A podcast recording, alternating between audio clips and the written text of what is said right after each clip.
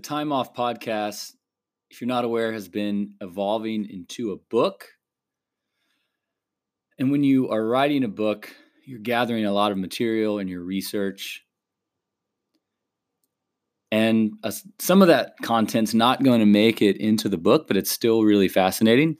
And so we want to leverage that and, and share it in this podcast because even though it may not make it into the time off book, it is still helpful information that we'd like to share with you. So, aside from the conversations that I have on the podcast with guests, I'm going to start sharing snippets that we discover in the process of writing the book. And these podcast episodes, again, won't include a guest, but will be a curation of interesting topics relevant to those of us who appreciate the many forms of time off that keep us rested, creative, and just interesting people. And also, today I'm going to share a few recent announcements around time off in the food industry that are really interesting and exciting. But before that, I want to mention the new action guide that we just put up on our website. This action guide is called the 10 Ways to Find Time Off. It's a highly actionable guide that profiles 10 people we really admire. And I'm going to read one of them right now. This piece of actionable advice comes from author Martha Beck, and this is one of the 10 in our new action guide. And Martha's advice is to take a minimum day when you're feeling burned out. Here's a quote from her about a minimum day. She says, It took three minimum days to get me back to something like normalcy. It may take you one day or five or 10 this may feel exorbitant to you, minded to me. But in my mind and heart, I believe humans were to sleep when it's dark, to watch the wind in the leaves, and to nap in the heat of the day. We long ago lost this natural pattern. Minimum days help take back a bit of what we forfeited by becoming work and clock obsessed. Again, that's from author Martha Beck. We've all experienced burnout in some way, and that's something I don't wish upon anyone. In the cases that I've been burned out, a lot around your personality and mental health starts to decay. And burnout is a big part of the Time Off Project because we've been studying the many methods for avoiding it, and they're not that difficult. So if you feel like you're running on low, Try giving yourself a day to do minimal work. That's a minimum day, as Martha puts it. And instead, prioritize rest and idleness. Unplug from the chaos of life and work long enough to do whatever calms you, whatever allows you to recharge. Tonight, or maybe some night soon in the future, you can choose to wind down and prioritize sleep rather than finishing that project or answering the remaining 20 emails. And when you actually prioritize your health, it's interesting how you end up doing your work faster and better anyway when you're rested. And I found that everything tends to work a bit better when you stop pretending you're a robot. And sometimes, because we're not a robot, we need a minimum day to rest. So take a minimum day when you're feeling burned out and choose intentional rest and recovery instead of burning out. Now, that's one of 10 examples in our new action guide. The rest of the guide includes people like Warren Buffett, Richard Branson, Tiffany Shlain, Arianna Huffington, and Cal Newport, and their perspectives on slowing down, working more calmly. And you can go to timeoff book.com to read about our book that we're putting together, but then also get the other nine pieces of actionable advice that I didn't get a chance to talk about.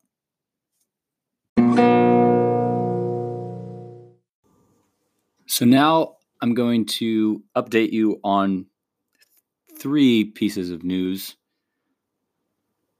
that are promising and a good thing in this world of busy, and overwork. And the first is, and we just mentioned this in the action guide in Martha Beck's advice of taking a minimum day, that, that that's addressing burnout. And burnout is now a legitimate syndrome according to the World Health Organization. And burnout is included in the 11th revision of the ICD, which stands for the International Classification of Diseases. Burnout is now considered an occupational phenomenon. And they elaborate on what they mean by burnout syndrome. They say burnout is a syndrome conceptualized as a result from chronic workplace stress stress, sorry, chronic workplace stress that has not been successfully managed. It's characterized by three dimensions. One, feelings of energy depletion or exhaustion. Two, increased mental distance from one's job or feelings of negativism or cynicism relating to one's job. And last, third, reduced professional efficacy. So that's what they classify as burnout syndrome. I like that in the definition, it talks about chronic workplace stress that has not been successfully managed. I think in the management side is where we have a lot of exciting opportunities and some of the ideas we talk about here on time off. And this new classification in the International Classification of Diseases won't take effect in Janu- until January 2022. But hopefully, with this new announcement, burnout will continue to be recognized as a serious health issue. I think it already is, but now that there is a standard and a organization like World Health Organization involved, it, it is a signal for me that the World Health Organization and leaders, people of influence, are are now embarking on the development of evidence-based guidelines on mental well-being in the workplace. So this is to me a great first step, which is acceptance and identification of this thing called burnout, which we all know what it feels like, but now that on a global stage it's being considered a legitimate classified disease that we will work collectively on addressing it. So I think it's a awesome step in, in the right direction by recognizing that there's a lot of people burned out in workplaces and we have a lot of cool time off strategies to help manage it.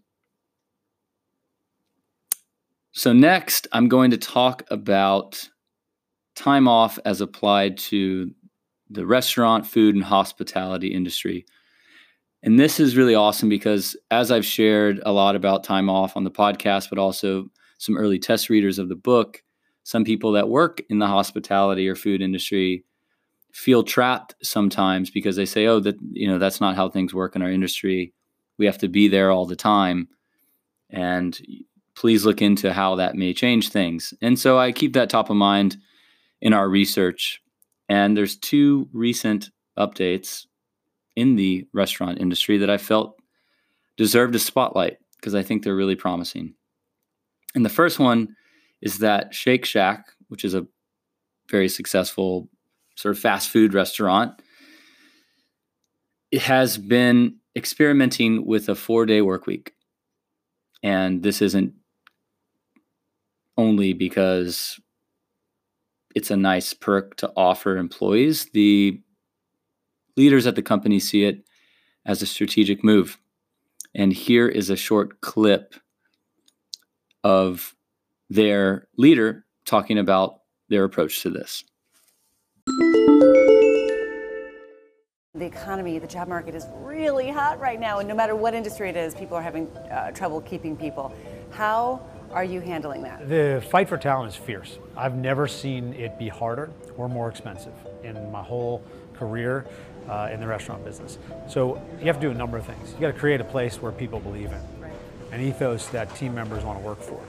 It's got to be comfortable. It's got to be flexible. It's got to do things like the four day work week. And it's just important for us to be diverse, inclusive. That's what makes the best thought, the best teams, and a place where people want to stay. The four day, 40 hour work week that you guys started. You're just trying to trying it out, and how's it going? I grew up in the restaurant business since I was 13. The days of the restaurant business have been look, you work really hard, you're never home, you work six, seven days a week and 12, 14 hour days.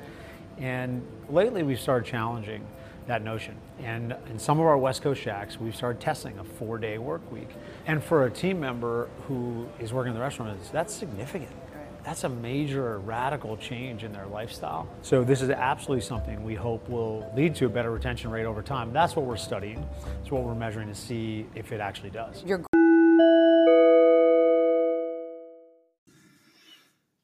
So that's a big applause to Shake Shack for trying to break the mold in the restaurant game. So they're continuing to test out the four day work week. And that was a clip from Yahoo Finance. They had a video online reporting on that update. And you heard from the Shake Shack CEO, Randy Garutti, on their approach to this four day work week. And I, I really like that he talks about further in another clip that it's the right thing to do because restaurant workers are often overworked and that has an impact on their families and therefore their work culture because we're dealing with human beings here. So that is the first piece of news I wanted to share around, around the restaurant industry addressing their workforce being overworked and experimenting and trying new models out. And I wish them well to find a balance of economic activity and providing rest to their teams. We have one more restaurant story around being mindful of time off, and that involves Sweetgreen.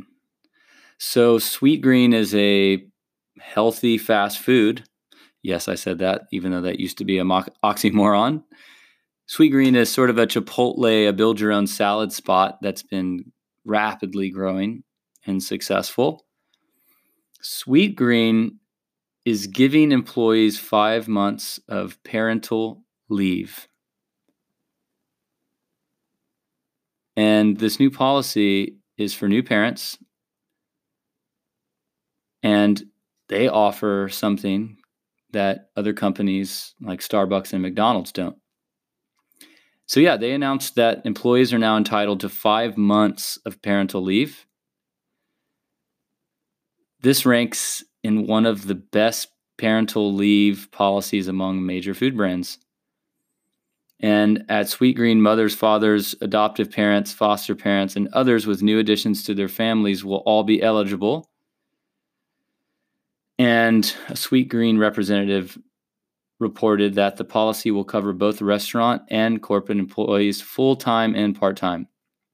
And they feel that it's their responsibility to lead the way, given the United States is one of the few countries that does not mandate any paid leave for new parents. So this is a amazing pioneering moment for a new exciting fast food well-known brand to be more mindful of time off for people.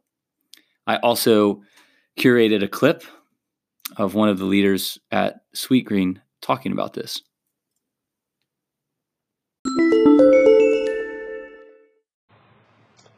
You know, it's just something as we're growing and evolving, we, we felt was really important. And it's actually something we, we released in January company wide, but didn't really talk about it much and didn't announce it. And after just seeing how positive the um, response was from our team and how much it meant to them, you know, we decided this was something that really should be happening throughout the industry. So we really wanted to share the story and the policy and really how great it's been. Is this something your employees have been asking for, or were you trying to get ahead of the request and really set the precedent for other tech companies as well? You know, we're constantly thinking about how we can make the team member experience better and invest in it. And that means a lot of things, and benefits is one of those big buckets. And it's definitely something we heard from our team members, and you know we listened. and it's made a huge impact. And as we think about our growth and really just taking care of our team members and our family, we wanted to do right by them, but also give them, uh, make them um, feel really good about working at a company that values these kind of things. And we know there's nothing harder than having a full time job and having a family, and we wanted to really make sure that we supported our team members. That clip came from a interview conducted by Cheddar, the media company. And the gentleman speaking was Nicolas Jammet. He's a co-founder of Sweetgreen. I think it's amazing that they rolled out this new policy for their I think they have their team is now over 3500 people. And so they're looking after a wonderful culture in giving meaningful paid time off for individuals starting a new family. I love the humanity in that. And hopefully, Sweetgreen, who's also been motivating the industry with healthier fast food, is also influencing the restaurant industry with providing healthier work cultures and some meaningful time off. And that's all I have for this episode was to talk about burnout becoming a new recognized syndrome by the World Health Organization so that other entrepreneurs, other leaders, like the two we just heard in the restaurant industry, can think of new policies and approaches to provide meaningful time off for their workers so that when they are back on, they're rested and not burned out. And an additional reminder to go to timeoffbook.com to get your 10 ways to find time off action guide. I appreciate your attention. Send us questions. You can do that on our website, and I will address them on future podcast episodes. And you'll be hearing more from us with more short updates like this, and also long form interviews with interesting creatives, scientists, and other humans that value a more calm way of being. Thank you.